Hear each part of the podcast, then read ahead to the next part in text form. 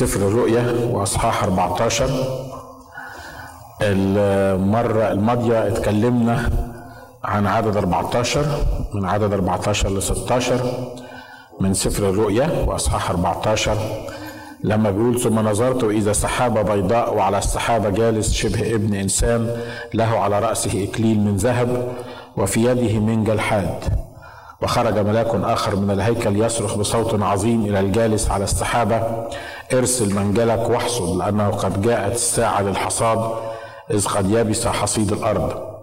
فألقى الجالس على السحابة منجله على الأرض فحصدت الأرض. عدد 17 بيقول ثم خرج ملاك آخر من الهيكل الذي في السماء معه أيضا منجل حاد. وخرج ملاك آخر من المذبح له سلطان على النار. وصرخ صراخا عظيما إلى الذي معه المنجل الحاد قائلا ارسل منجلك الحاد واقطف عناقيد كرم الأرض لأن عنبها قد نضج. فألقى الملاك منجله إلى الأرض وقطف كرم الأرض فألقاه إلى معصرة غضب الله العظيمة وديسة المعصرة خارج المدينة فخرج دم من المعصرة حتى إلى لجم الخيل مسافة 1600 غلوة. كتاب هنا في عدد 17 بيتكلم عن ملاك طلع غير ابن الإنسان أو شبه ابن الإنسان اللي قرينا عنه في عدد 14 بيقولوا هذا الملاك معه منجل وخرج ملاك آخر من المذبح له سلطان على النار. وصرخ صراخا عظيما إلى الذي معه المنجل الحاد قائلا ارسل منجلك الحاد واقطف عناقيد كرم الأرض لأن عنبها قد نضج. الملاك اللي طلع ده اللي هو في عدد 17 آه بيقول إن هو معاه منجل حاد وعارفين إحنا المنجل دي آه آلة من بيحصدوا بيها الأرض.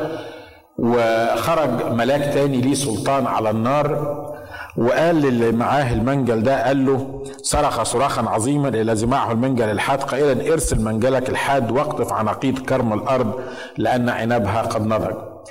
لو خدتوا بالكم من الأمثال اللي قالها الرب يسوع وهو بيكلم الناس وهو على الأرض قال لهم هيجي يوم الله هيبعت الملائكة بتوعه لرياح الأرض الأربع ويكون معاهم المنجل ده اللي هيحصدوا بيه الناس اللي موجودين على الأرض. إيه أهمية الكلام ده؟ مهم جدا إن نعرف إن كتابنا هو وحدة واحدة. كتبوا صحيح أربعين واحد مختلفين لكن الكلام بتاع سفر الرؤيا هتلاقيه موجود في سفر التكوين. آخر سفر في الكتاب تلاقي فيه كلام من اللي موجود في سفر التكوين. وفي نص الكتاب هتلاقي نفس الكلام موجود ماشي بتسلسل رائع في الكتاب مع إن المسافة بين أول واحد اخر واحد كتب كانت آلاف السنين. لكن لأن الروح القدس هو اللي بيعلن الإعلان ده فلأن الروح القدس واحد ولأن الروح القدس عارف الغائب وعارف المستقبل وعارف الحاضر فهو لما بيدي الناس المختلفة اللي كتبوا الكتاب بيديهم نفس الرسالة اللي موجودة. اللي جه في سفر التكوين واللي قاله الرب يسوع واللي بنشوفه هنا في سفر الرؤيا بيكمل بعض البعض. وهنا بيبقى لازم نخلي بالنا من أكتر من حاجة. أولا زي ما مملكة إبليس مملكة منظمة فيها رؤساء وسلاطين وقوات وقوات شر روحية مملكة الرب يسوع مملكة منظمة. هنا مثلا لما بيقول إن في ملاك ليه سلطان على النار. واضح إن ربنا مقسم شغل الملائكة. واحد ليه سلطان على البحر واحد ليه سلطان على الأرض واحد ليه سلطان على النار. فالمملكة مملكة الرب يسوع مملكة منظمة في السماويات. المفروض إن الرب يسوع عارف شغلانة كل واحد وكل واحد بيشتغل إيه. كنيسة الرب يسوع مش منظمة. ده موضوع تاني. جسد الرب يسوع اللي موجود على الأرض ده مش منظم ده موضوع تاني. لكن مملكة الرب يسوع السماوية مملكة منظمة كل واحد عارف فيها شكله إيه. خلي بالكم إن الرب يسوع عنده خطة لكل واحد حتى في كنيسته حتى في أعضائه. كنيسته هم مين؟ هم أنا وأنتم اللي موجودين على الأرض. الرب يسوع عامل نظام معين للكنيسة إنها تمشي بيه عامل نظام معين للمؤمنين كل واحد المفروض ليه خطة. لو اكتشف المؤمن الخطة بتاعته وعمل الجزء بتاعه في خطة الله كان هيبقى شيء رائع لأن المملكة كانت هتبقى منظمة والكنيسة كانت هتبقى منظمة والعمل كله كانت هيبقى خطة واحدة متكاملة من الرب.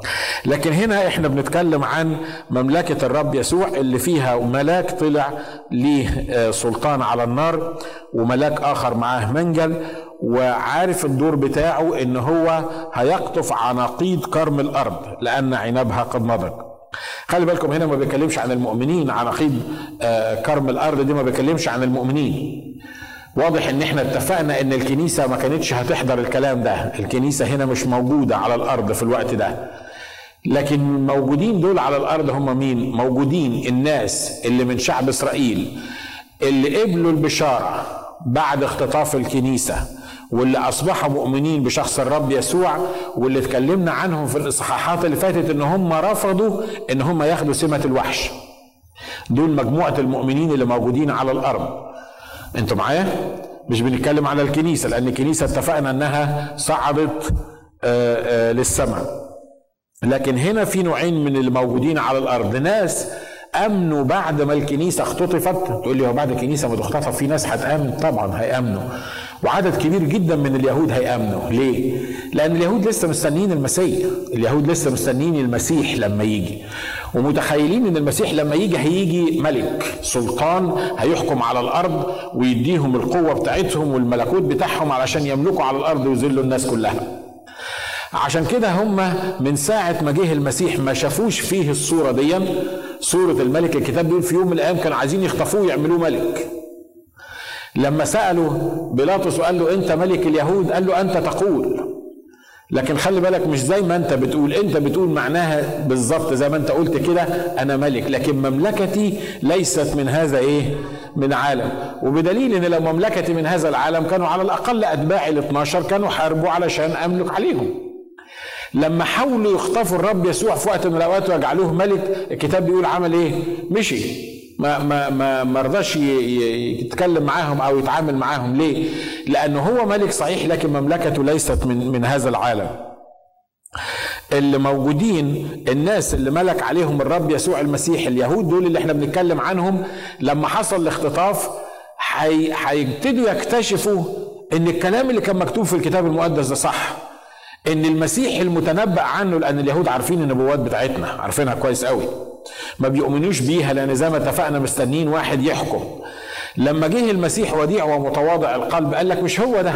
حتى لما تكلم الرجل العادي في الشارع اليهودي النهارده تسأله يقول لك مش هو المسيح. بقول له واحد كان تور جايد كان بيحاول يورينا الأماكن المختلفة في إسرائيل.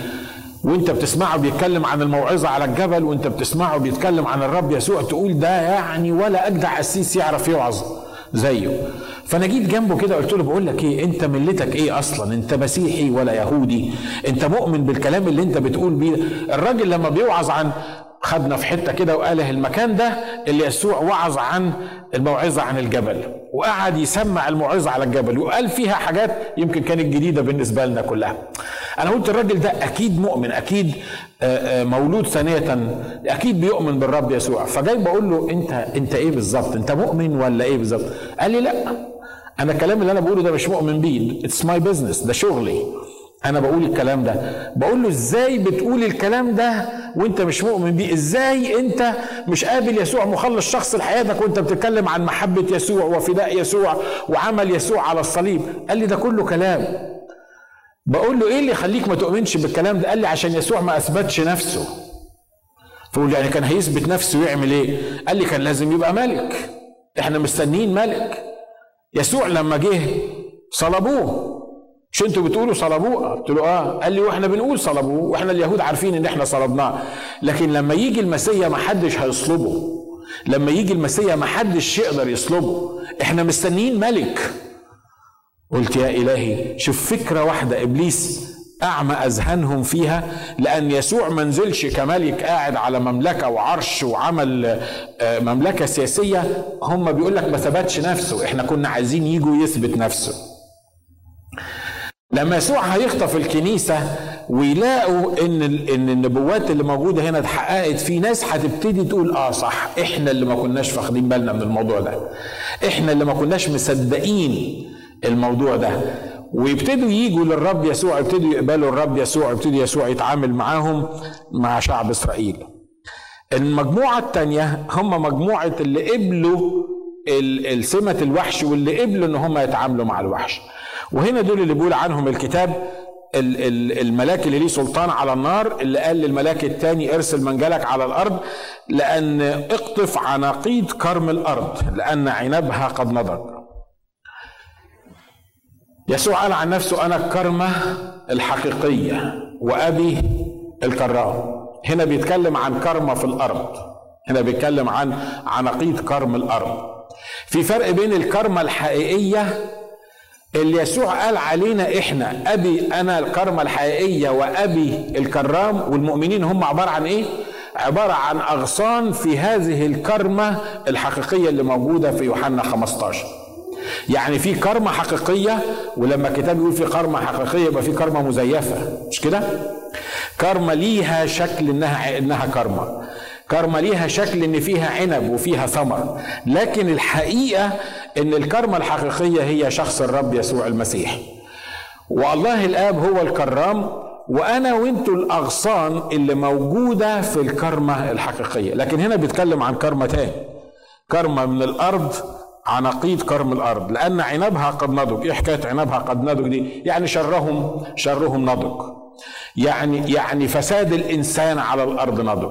يعني الوقت اللي جه فيه الله علشان يحصد عناقيد كرم الأرض ديا اللي مش واخدين بالهم إن في وقت للحصاد. لما تشوف الناس اللي حواليك اللي عايشين حواليك تقول الناس دول مش واخدين بالهم إن في رب مش واخدين بالهم إن في إله. مش واخدين بالهم إن في يوم للدينونة الناس لما بنكلمهم عن يوم الدينونة وبنكلمهم عن الله هيعمل في الأرض ويسوي الناس مش قادرة تصدق بيقول لك هو مين راح هناك؟ مين شاف الكلام اللي أنتوا بتقولوا عليه ده؟ تثبتوه لنا الكلام ده إزاي؟ نقول له الكتاب المقدس بيقول الكلام ده يقول لك لا لا لا لا كتابكم محرف، الكلام ده مش مظبوط، الكلام ده مش هيحصل. الناس بتتصرف في الأرض كما لو كان مفيش إله. صح؟ لأنك شايف الظلم وشايف الجور وشايف الافتراء اللي موجود وحاسس إنه الناس مش قادرة تتخيل إن في يوم من الأيام في يوم اسمه يوم الدينونة. في يوم من الأيام هيحصد الناس دول زي ما بيحصد الزرع سواء كان ال ال الكرم بيحصد أو ال ال القمح بيحصد الحصيد بتاعها يبس. وفي يوم من الأيام شاءوا الناس أو لم يشاءوا هيبقى في يوم اسمه يوم الدينونة اللي هيتحصد فيه عناقيد كرم الأرض وهيحصل لها إيه؟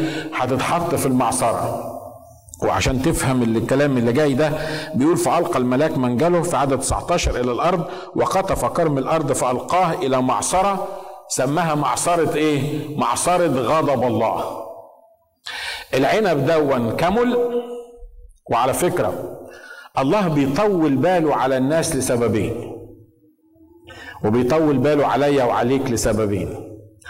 وطول باله وطول وطول وطول علينا لسببين. السبب الأولاني إنه لا يشاء أن يهلك أحد.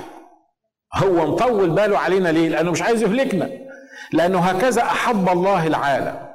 حتى بذل ابنه الوحيد لكي لا يهلك كل من إيه؟ كل من يؤمن به. الله مش عايز يهلكنا. عشان كده بيطول باله وبيمهل بيدينا إمهال وطول انات والرسول بيقول اوعى تفكر إن إمهال الله وطول أناته. لا لا خلي بالك إن إمهال الله وطول أناته ده عشان يعمل إيه؟ عشان يقتادك إلى التوبة عشان ترجع علشان تسلم له حياتك عشان تقبله مخلص شخص. السبب الثاني تقول لي هو كل الناس هترجع وكل الناس هتقبل الرب يسوع؟ لا. طب امال الرب يسوع بيطول باله على الناس التانيين دول ليه؟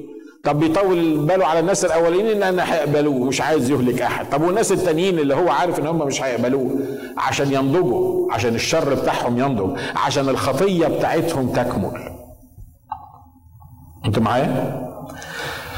تقول لي هم الناس دول خطيتهم ما كملتش. ده خطيتهم كبيرة. خطيتهم كبيرة في نظري ونظرك. لكن الله اللي غني في الرحمة من أجل محبته الكثيرة التي أحبنا بها. وإحنا بعد خطاط خلى المسيح مات لأجلنا. طب والناس دول الناس دول هيصبر عليهم. ليه؟ لأنه عايز الخطية بتاعتهم تكمل. عشان لما يجي يحاسبهم في اليوم الأخراني يبقوا هم عارفين هم بيدينوا نفسهم وهم مقتنعين ان هم رايحين جهنم لأن هم يستاهلوا إن هم يروحوا جهنم. لما الرب طلع شعب إسرائيل من أرض مصر قال له اسمع قال له اسرائيل قال له أنا مش هديك الأرض دلوقتي بتاعت الأموريين دول. مش دلوقتي هيجي وقت تاخدها. ليه يا رب مش هتدهمني ليه؟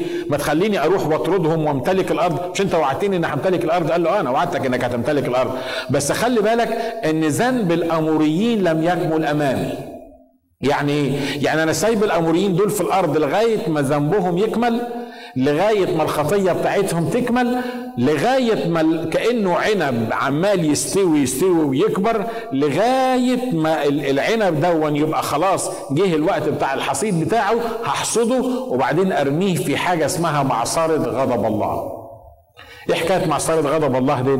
زمان في العهد القديم كانوا لما يلموا العنب ويحصدوه يعملوا بيه الخمر إزاي لو رحت إسرائيل وشفت البستان اللي مدفون فيه المسيح تلاقي فيه معصرة. كانوا يجيبوا المعصرة دي عبارة عن حوض من الحجر كبير ويحطوا فيه العنب عناقيد العنب ويروحوا يدوسوا عليها برجليهم. طبعا رجليهم بتبقى نظيفة لأن هم بيشربوا العنب بعد كده. في فيبقى فيه ناس موجودة على الحوض الكبير ده اللي من الحجر عمالين يدوسوا على العنب ده بي بي بيدوسوا عليه علشان يعصروه عشان يطلعوا الخمرة اللي موجودة فيه يطلعوا عصير العنب اللي موجود فيه لأن هم ما كانش عندهم الآلات الحديثة اللي إحنا بنستعملها الأيام دي عشان نعصر بيها العنب. فهنا الرب بيقول اللي هيحصل إن هذا الملاك هيقطف كرم الأرض ويرميه لمعصرة غضب الله العظيمة. وديسة المعصرة خارج المدينة فخرج دم من المعصرة حتى إلى لجم الخيل مسافة 1600 غلوة. مسافة 1600 غلوة تقريبا مع تقريبا 180 ميل. وال 180 ميل دول عبارة عن طول إسرائيل أو طول فلسطين من الجنوب لغاية الشمال تقريبا 180 ميل. واضح إنه مش بيتكلم على عنب. أنتوا معايا؟ واضح إنه مش بيتكلم على عنب وكرم الأرض عنب ليه؟ لأن العنب لما تعصره مش هيطلع دم. العنب لما تعصره هيطلع عصير عنب جريب جوز مش هيطلع مش هيطلع دم. لكن واضح هنا إنه بيقول لك العنب ده لما رماه في معصرة غضب الله اللي حصل إيه؟ إنه طلع دم. وطلع دم بارتفاع لجم الخيل يعني من الأرض مثلا لغاية اللجام بتاع الخيل لما يكون هنا. تخيلوا معايا الدم ده من الأرض لغاية هنا؟ بركة دم من الأرض لغاية هنا لمسافة 180 ميل. يعني من هنا وآخر لوس أنجلوس أو بعد آخر لوس أنجلوس شوية. واضح إنه ده ان إن موقف رهيب. واضح إن عدد العنب اللي هيتعصر في الوقت ده أو الناس اللي هتموت في الوقت ده هيبقى عددهم رهيب هيبقى غضب الله. عشان كده سماها معصرة غضب الله. ولو الله غضب مين يقدر يقف قدامه؟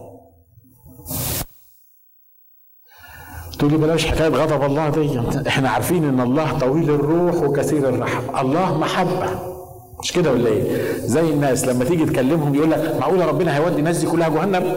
ده الله محبة رحمن رحيم الله محبة ورحمن ورحيم دلوقتي في الفرصة اللي هو مقدمها لك دلوقتي لو عرفت تستفيد من محبة الله لو عرفت تستفيد من رح من رحمة الله لو عرفت تستفيد من من العطية اللي الرب مقدمها لك دلوقتي الله رحيم ورحمن وطويل الروح وكثير الرحمة ولم يصنع معنا حسب خطايانا ولم يجازنا حسب أسامنا لكن نفس هذا الإله الرحيم طويل الروح وكثير الرحمة هو اللي اليوم الأخير اللي هيحاسب الناس.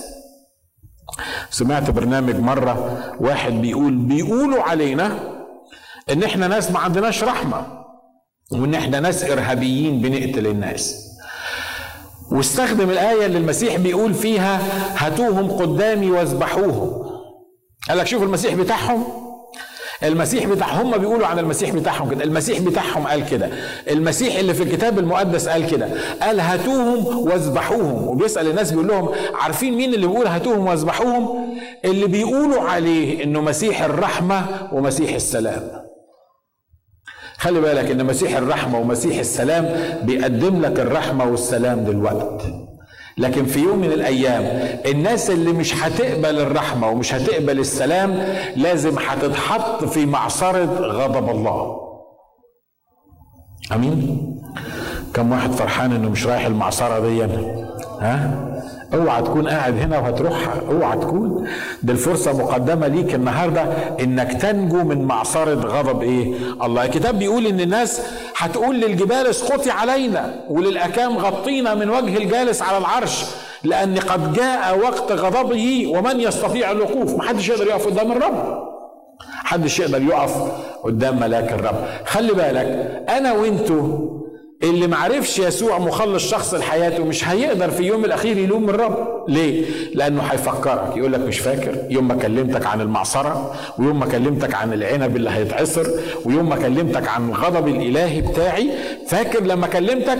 مش كان القسيس من على المنبر بيقول لك اقبل المسيح النهارده؟ مش كان القسيس بيقول لك اقبل المسيح عشان يغير حياتك وتنفذ من المعصرة؟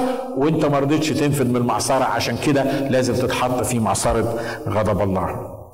مجدا للرب. الكتاب بيقول إذا لا شيء من الدينونه الآن على الذين هم في المسيح إيه؟ في المسيح يسوع. وديسة المعصرة خارج المدينة فخرج دم من المعصرة حتى إلى لجم الخيل مسافة 1600 غلوة. صح 15 بيقول ثم رأيت آية أخرى في السماء عظيمة وعجيبة. سبعة ملائكة معهم السبع الضربات الأخيرة لأن بها أكمل غضب الله. هو لسه في ضربات تاني؟ بعد كل اللي قريناه وبعد كل اللي درسناه ده لسه في بيقول لك لسه في سبع ضربات تانيين. التي بها أكمل غضب الله. خلي بالك زي ما اتفقنا أن الله بيدي فرصة للإنسان عشان الخطية بتاعته تكمل. ولما خطية الإنسان تكمل يبتدي غضب الله لغاية غضب الله ما يكمل. ورأيت كبحر من زجاج مختلط بنار. والغالبين على الوحش وصورته وعلى سمته وعدد اسمه واقفين على البحر الزجاجي معهم قيثارات الله. من أجمل ما في سفر الرؤيا إنه بيحط لك الصورة كلها ما بيحطش الصورة كلها سودة. لكن في الصورة السودة دي بيبان في لون أبيض بيبان في لون النار بيبان في لون البحر. ودايما الرب بيعمل مفارقة بين الاثنين. ليه؟ صدقوني. خلي بالك من اللي أنا هقوله ده. لو إن الرب أنقذنا من المعصرة دي ومن النار دي وحطينا في حتة ضلمة يبقى متشكرين. مش كده ولا إيه؟ ها؟ أنتوا معايا؟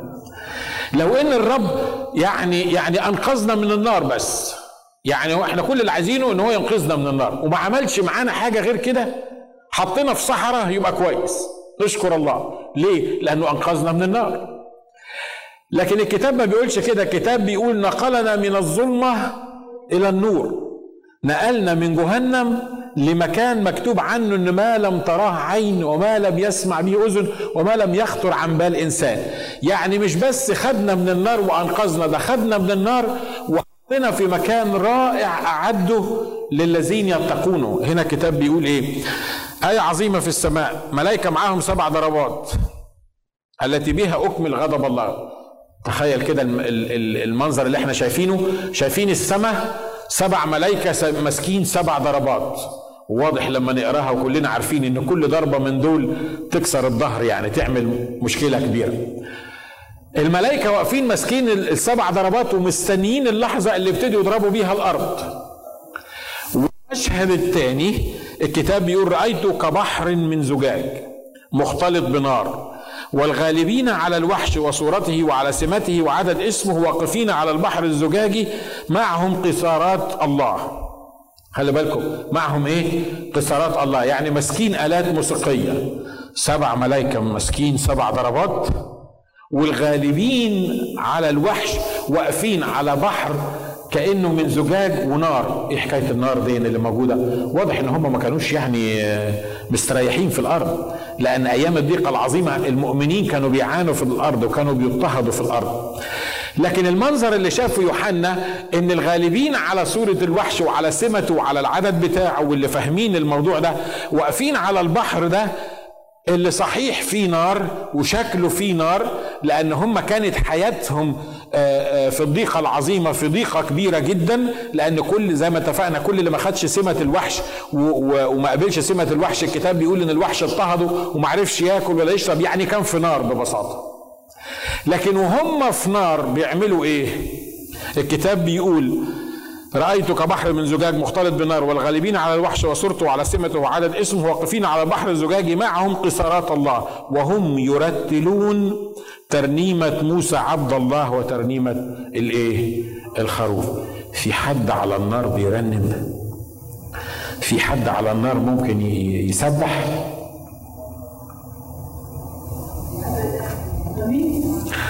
شكلها لا مش كده ولا إيه؟ ها؟ أول ما تحصل معايا أنا وأنت حاجة حاجة صغيرة قد كده حاجة بسيطة جدا. أجي أسألك أخبارك إيه؟ تعيلني همك لمدة خمس سنين. وما أعرفش اسكتك من الشكوى.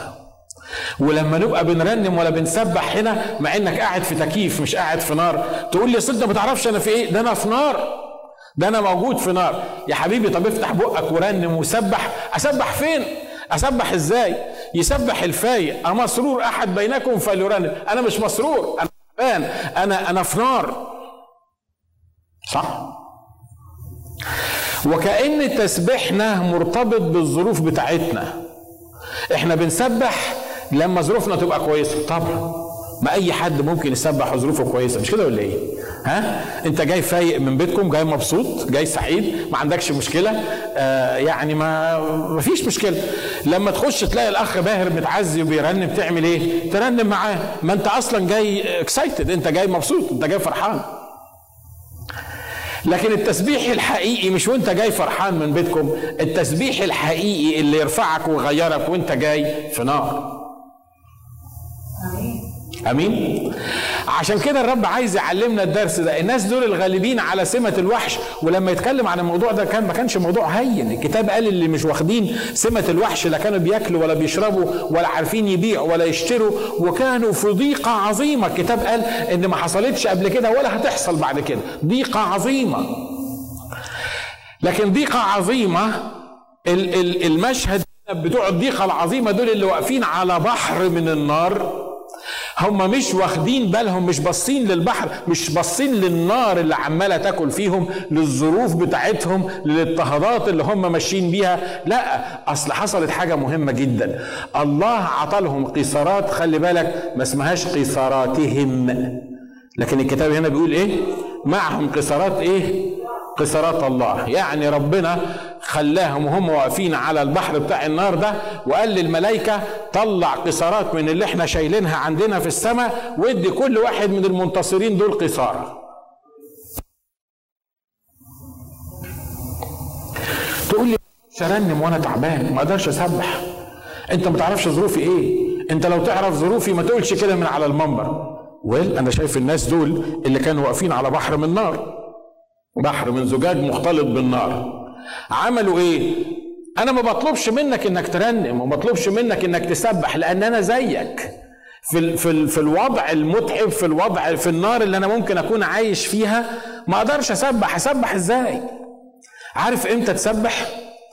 لما وأنت داخل الاجتماع تقول له ممكن تديني القصاره بتاعتي اللي عندك؟ كل واحد فينا ليه عنده قصاره فوق. حد مصدق اللي أنا بقوله؟ خلي بالك انت مش مطلوب منك انك تسبح. ليه؟ لانك انسان. ما هو انت ما انت لو في نار وبتسبح بقواك الشخصية صدقني ولا هتعرف تسبح ولا هتعرف تعمل حاجة. هتطلع حاجة نشاز تتعبنا وتتعبك معاك. ليه؟ لانك ما تقدرش تعمل كده. المسيحية لا يمكن تطبيقها بالإمكانيات الذاتية. محدش يقدر يحب أعدائه محدش يقدر يبارك لعينيه محدش يقدر يحسن إلى مبغضيه.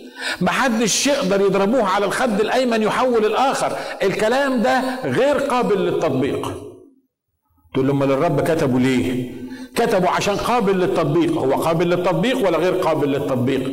لا هو قابل للتطبيق وغير قابل للتطبيق. عارف غير قابل للتطبيق إمتى؟ لما تحب تعملها بنفسك. لما تحب تعملها بقوتك الشخصية من لطمك على خدك الأيمن تفرمه. صح؟ هو كده إمكانياتي كده. عشان كده الرب قال لهم في العهد القديم إيه؟ قال لهم عين بعين وسن بسن. كسر لك رجلك اكسر له رجله. كسر لك إيدك اكسر له إيده. ليه؟ لأن دي إمكانيات إمكانيات البشر في العهد القديم. لكن لما جه الرب يسوع وجه عصر الروح القدس قال لهم سمعتم أنه قيل للقدماء خلي بالكم إن أنتوا مش بيطبق عليكم قانون القدماء دلوقتي سمعتم أنهم قيل للقدماء أما أنا فأقول لكم احبوا أعداءكم باركوا لعنيكم أحسنوا إلى مبغضيكم ليه؟ لأن أنا بسكن فيكم، لأن أنا بديكم الإمكانية إن أنتوا تعملوا كده. علشان كده لما تمر في ظروف محرقة، لما تمر في نار، أسهل حاجة تعمل أنا بكلم نفسي على فكرة. مش بكلمكم أنتوا بس. اوعى وانت قاعد كده تقول يا سلام. القسيس ده راجل كويس قوي ما بيتعبش ابدا ما بيتضايقش ما, ما, ما, ما عندوش مشاكل. دايما بيرنم ودايما ماسك قصارات لا يا حبيبي أنا زيك بالظبط أنا زيك في نفس المركب بالظبط. عشان كده أنا بتكلم الله بيكلمني أنا وبيكلمك أنت وبيكلم كل واحد فينا. لما تلاقي نفسك موجود في نار تعمل إيه؟ اوعى تتذمر. اوعى تقول له أنت فين؟ أنا مش شايفك. انت واضح انك نسيتني. انت واضح انك انت مش هنا انت مش موجود. لا عارف تقول له إيه؟ قول له ممكن تديني القصارة اللي ليا عندك لأن انت ليك قصارة عند الرب. آمين؟ كتاب بيقول كده كتاب بيقول كده. بيقول إيه؟ معهم قصارات الله. الله عنده قصارات الله عنده آلات موسيقية ليا وليك. في وقت النار في الوقت اللي انت واقف فيه على هذا البحر من النار الله مجهز لك قصارة مخصوصة عشان تاخدها وترنم بيها. مش هتعرف ترنم بالقصارة بتاعتك انت بإمكانياتك انت الذاتية لكن هتعرف ترنم بقصارة الله. كل اللي عليك انك تعمل إيه؟ تعرف ان في قصارة ليك وانك تاخد القصارة دي. آمين؟ وساعتها هتعمل إيه؟ وهم يرتلون ترنيمة موسى عبد الله وترنيمة الخروف. بيقولوا إيه بقى؟ إيه حكاية ترنيمة موسى دي؟ ترنيمة موسى دي تقرأ عنها في خروج 15 لما الرب عبر الشعب البحر الأحمر وقضى على فرعون. واضح إن هو لما بيذكر الحتة دي بالذات في المكان ده بيتكلم عن حادثة الغرق بتاع المصريين وفرعون في البحر الأحمر. هنا بيقول الكلمات دي بيقول وهم يرتلون ترنيمة موسى عبد الله وترنيمة الخروف قائلين عظيمة وعجيبة هي أعمالك أيها الرب الإله القادر على كل شيء. عادلة وحق هي طرقك يا ملك القديسين. من لا يخافك يا رب ويمجد اسمك؟ لأنك وحدك قدوس لأن جميع الأمم سيأتون ويسجدون أمامك لأن أحكامك قد أظهرت. أمين. دي ترنيمه تبعث الفرح دي مش كده؟ لكن خلي بالكم في حاجات عايزة تتفهم. إحنا هنختم بالترنيمه دي مش هطول عليكم. في حاجات عايزة تتفهم العملية دي. الناس دول واقفين على على على بحر من نار زجاج ومختلط بالنار. الناس دول في الضيقة العظيمة. الناس دول المفروض إن هم تسمع منهم شكوى تسمع منهم أنين تسمع منهم يا رب خلصنا من اللي إحنا موجودين فيه. يا رب إمتى تيجي وتخلصنا من الظروف؟ مش إحنا بنقول كده؟ ها؟ إمتى المسيح يجي عشان يخلصنا من الغلب اللي إحنا موجودين فيه؟ هو هيجي ويخلصك من الغلب. بس يا ريت تقول له تعالى عشان بحبك مش عشان تخلصني من الغلب اللي انت آه، موجود فيه. بيقولوا هنا وهم يرتلون ترنيمة موسى عبد الله ترنيمة الخروف والخروف ده هو شخص الرب يسوع المسيح. الناس اللي ما بيعرفوش بيقولوا مش عيب تقولوا على المعلم بتاعكم خروف على النبي بتاعكم خروف. واضح إن لو لو قلت الراجل كده في ال Middle East ده أنت روح يا راجل ده أنت خروف يقطع رقبتك مش كده؟ ها؟ عشان كده مرة بيسألوا واحد قسيس جماعة من أولياء الله الصالحين بيسألوه بيقولوا بيقولوا له هو النبي بتاعكم خروف؟ بتقولوا عليه خروف؟ راح قال لهم ونعجة كمان يا أبوي يعني مش كفاية خروف ونعجة كمان يعني دي شتيمة كبيرة جدا قال لهم لا دي مش شتيمة دي مش شتيمة ده هو هو اللي حط نفسه في الوضع ده علشاننا. هو اللي حط في الوضع نفسه ده. هو ده حمل الله الذي يرفع خطية إيه؟ خطية العالم. هو حط نفسه في الصورة دي إن هو يبقى خروف عشان يقدم نفسه عني وعنك ذبيحة. قائلين عظيمة وعجيبة هي أعمالك أيها الرب. بعد كده بيقول إيه؟ الإله القادر على كل إيه؟ على كل شيء. الناس دول بيعترفوا بقدرة الله على كل شيء. لما كانوا فرحانين ومبسوطين وما عندهمش مشاكل ولو هم في في وسط النار وفي وسط الضيقة العظيمة. وهم في وسط الضيقة وهم تعبانين وهم ما عندهمش إجابة للي بيحصل معاهم وحل للي بيحصل معاهم. بيقولوا له عظيمة وعجيبة أعمالك يا رب. القادر على كل شيء. أنا متهيألي يجي إبليس في ودنهم يقول لهم لما هو قادر على كل شيء ما قدرش يخلصكم أنتوا ليه؟ لما هو يقدر يعمل مش هو إبليس مرات يقول لنا كده؟ ها؟ وأنت وأنت بتمر في الظرف المعين ما تقدرش تصلي وتقول يا رب أشكرك لأنك قادر على كل شيء. ليه؟ لأنه هيجي إبليس يقول لك ما يا راجل أنت بتضحك على نفسك؟ ما هو لو قادر على كل شيء كان أنقذك كان خلصك من اللي أنت موجود فيه. لكن خلي بالكم اللي يمسك قصارة الله يعرف يرنم ترانيم الله. ما تقدرش تاخد قصارة من الله وترنم ترانيمك انت الخاصة. افهم الحتة دي الله يخليك. ويطول عمرك عشان تعرف تعزف على قصارة الله لما تبقى في الوضع اللي بيتكلم فيه ده الله يدي لك قصارة تلاقي نفسك بتكلم بتترنم ترنيمات الله. بترنم وبتسبح بكلمات الله. الله مش هيدي لك قصارة عشان تقول له أنا تعبان وأنا غلبان وحالتي صعبة ويا ريتك تخلصني من اللي أنا فيه والمصيبة اللي أنا عايش فيها. لا دي القيثارة بتاعتك أنت وبتاعت أنا دي ها؟ اللي إحنا معلقينها على الدولاب فوق. أول ما يحصل لك حاجة تبص تلاقي عملت ال self-pity party زي ما بيقولوا ها؟ زنيت وعملت لنا مش كلنا بنعمل كده مش أنت بس يعني. وعملنا مشكلة وفهمت الناس كلها إنك مجرب وتعبان وحالتك صعبة وإمتى إمتى الرب يجي. لا لا لا. لما تعمل كده تأكد إن دي القيثارة بتاعتك أنت. لكن الله لما يدي لك القصارة اللي هو حاططها عنده لما يدي لك الآلة الموسيقية الحلوة اللي عايزك تستخدمها يدي لك الكلام الحلو اللي يطلع نغمة حلوة من قصارة الله. يخليك تقول الكلمات دي تقول له عظيمة وعجيبة هي أعمالك أيها الرب الإله القادر على كل شيء. حتى لو أنا كنت في الوضع ده حتى لو أنا كنت في المصيبة دي حتى لو أنا كنت في النار دي أنا بعترف إنك إله قادر على كل شيء لأن الموضوع مش متعلق بظروفي الموضوع متعلق بيك أنت الإله القادر على كل شيء. الإله القادر على كل شيء. عادلة. وحق هي طرقك يا ملك القديسين. هو فين العدل؟ يا رب إحنا رفضنا سمة الوحش. يا رب إحنا قلنا إن إحنا مش هنقبل سمة الوحش إحنا هنبقى أتباع يسوع المسيح. ومن ساعة ما قلت لك إن أنا هبقى من أتباع يسوع المسيح وأنت شايف اللي نازل على دماغي الاضطهادات والمشاكل والمصايب عمالة تتجمع فوق دماغي. هو فين حقك ده؟ فين العدل بتاعك ده؟ مش المفروض إن أنا لما أبقى مسيحي وأعرفك أنت تتدخل في كل ظروفي وأنت الإله القادر على كل شيء؟ مرة تاني لما الرب يدي لك القصارة يدي لك الكلام الصح اللي تقوله بغض النظر عن ظروفك. خلي بالك إن حسب ما أنت بتشوف صورة الرب هو بيتعامل معاك. لو شفت الرب مش عادل يا ما قلنا الكلام ده مش كده؟ ها؟ يا ما قلنا الكلام ده. اوعى تعمل قديس قدامي. اوعى اوعى عشان أنا عارفك لأن أنا في نفس المركب. اوعى. ده مش عدل. ده مش حق. it's not fair مش إحنا بنقول كده؟ ها؟ لا ده مش عدل. لا لا لا مش ممكن أكون أنا اللي بتحط في المض... في الوضع ده. هو يعني ربنا ما بيجيش إلا على المؤمنين هو ربنا ما بي... ما, ما بيذلش إلا اللي بيعرفوه. ده مش عدل. لكن خسارة الله هنا بتقول إيه؟ بتقول عادلة وحق هي طرقك يا ملك الإيه؟ يا ملك القديسين. لو كنت إله عجيب وعظيم وأعمالك وأنت الإله القادر على كل شيء وعادلة وحق هي طرقك يا ملك القديسين يكمل يقول من لا يخافك يا رب؟ ويمجد اسمك لأن وحدك قدوس. أمين. قول يا رب خليني أخافك مش أخاف منك.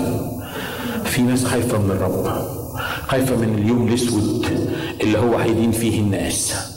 وخايفه لحسن ربنا يبليها بمرض معين. وخايفه لحسن حتى خايفه لحسن لو ما خدمتش ربنا هينتقم منها.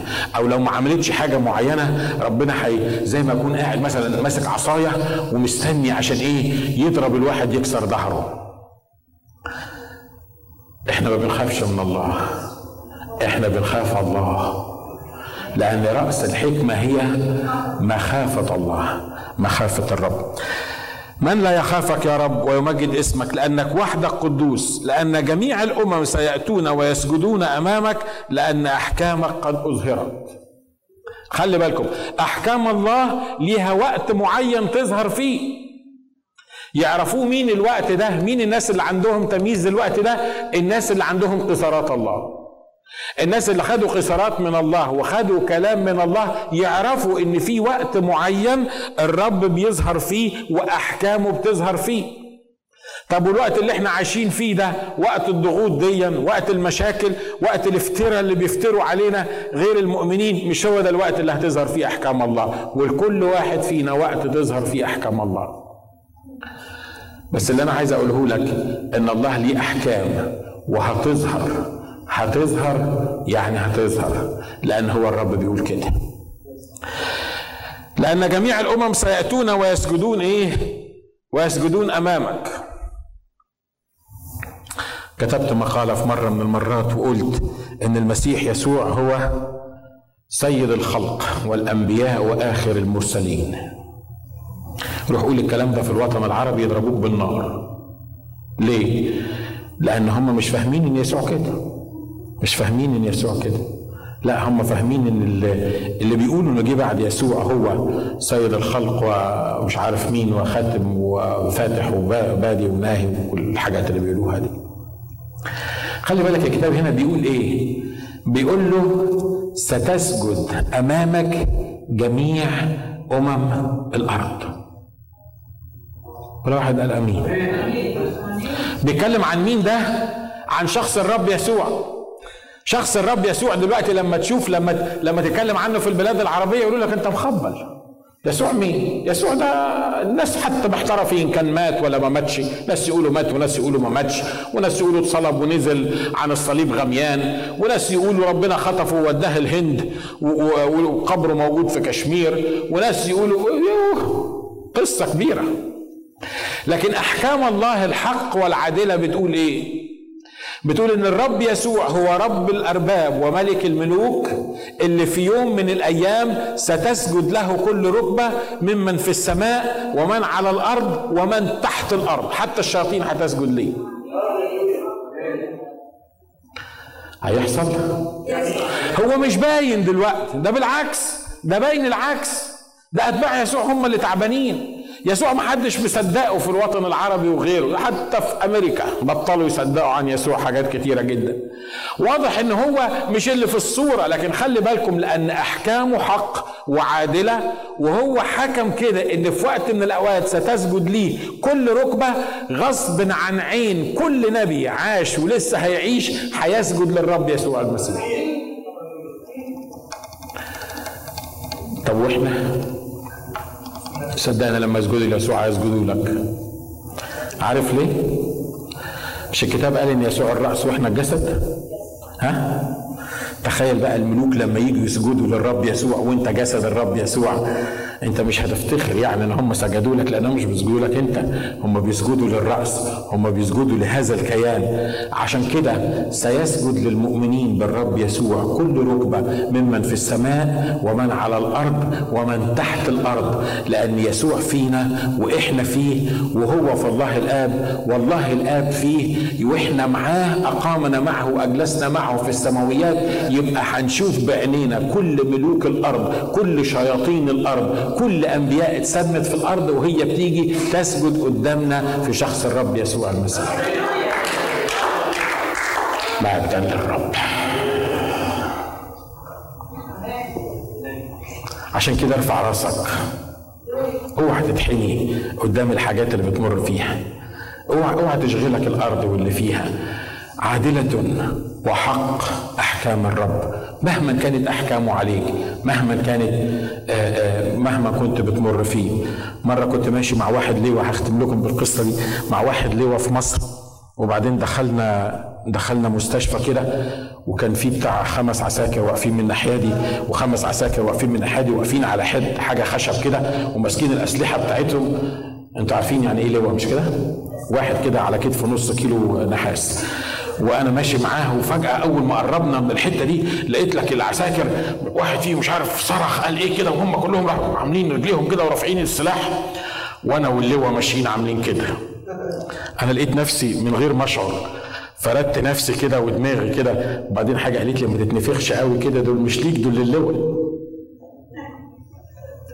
بس عارف ساعتها حسيت ان أنا بفتخر ان أنا ماشي مع الراجل ده. لأن المستشفى كلها اتهزت لما أنا دخلت مع اللواء أو لما اللواء دخل وأنا دخلت معاه. والرب قال لي هيجي اليوم اللي هترفعوا رؤوسكم لأنك ماشي معايا. لما يسجد كل ركبة ممن في السماء ومن على الأرض أنت هتحس إنك بتفتخر هتحس إنك بترفع رأسك. ليه؟ لأنك أنت عرفت المسيح لأنك أنت في المسيح والمسيح فيك. عشان كده من يفتخر فليفتخر إيه؟ فليفتخر بالرب. اوعى تكون ما عرفتش المسيح لغاية دلوقتي اوعى تكون ما عرفتش المسيح. لأنك ساعتها مش هترفع تقدر ترفع راسك.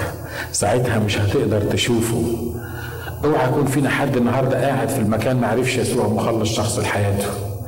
اوعى يكون فينا واحد ما احتماش في الرب يسوع واتغسل بدم الرب يسوع المسيح. اوعى يكون فينا واحد ما قبلش المسيح والنهاردة مش متأكد إن هو رايح السماء على حساب دم المسيح.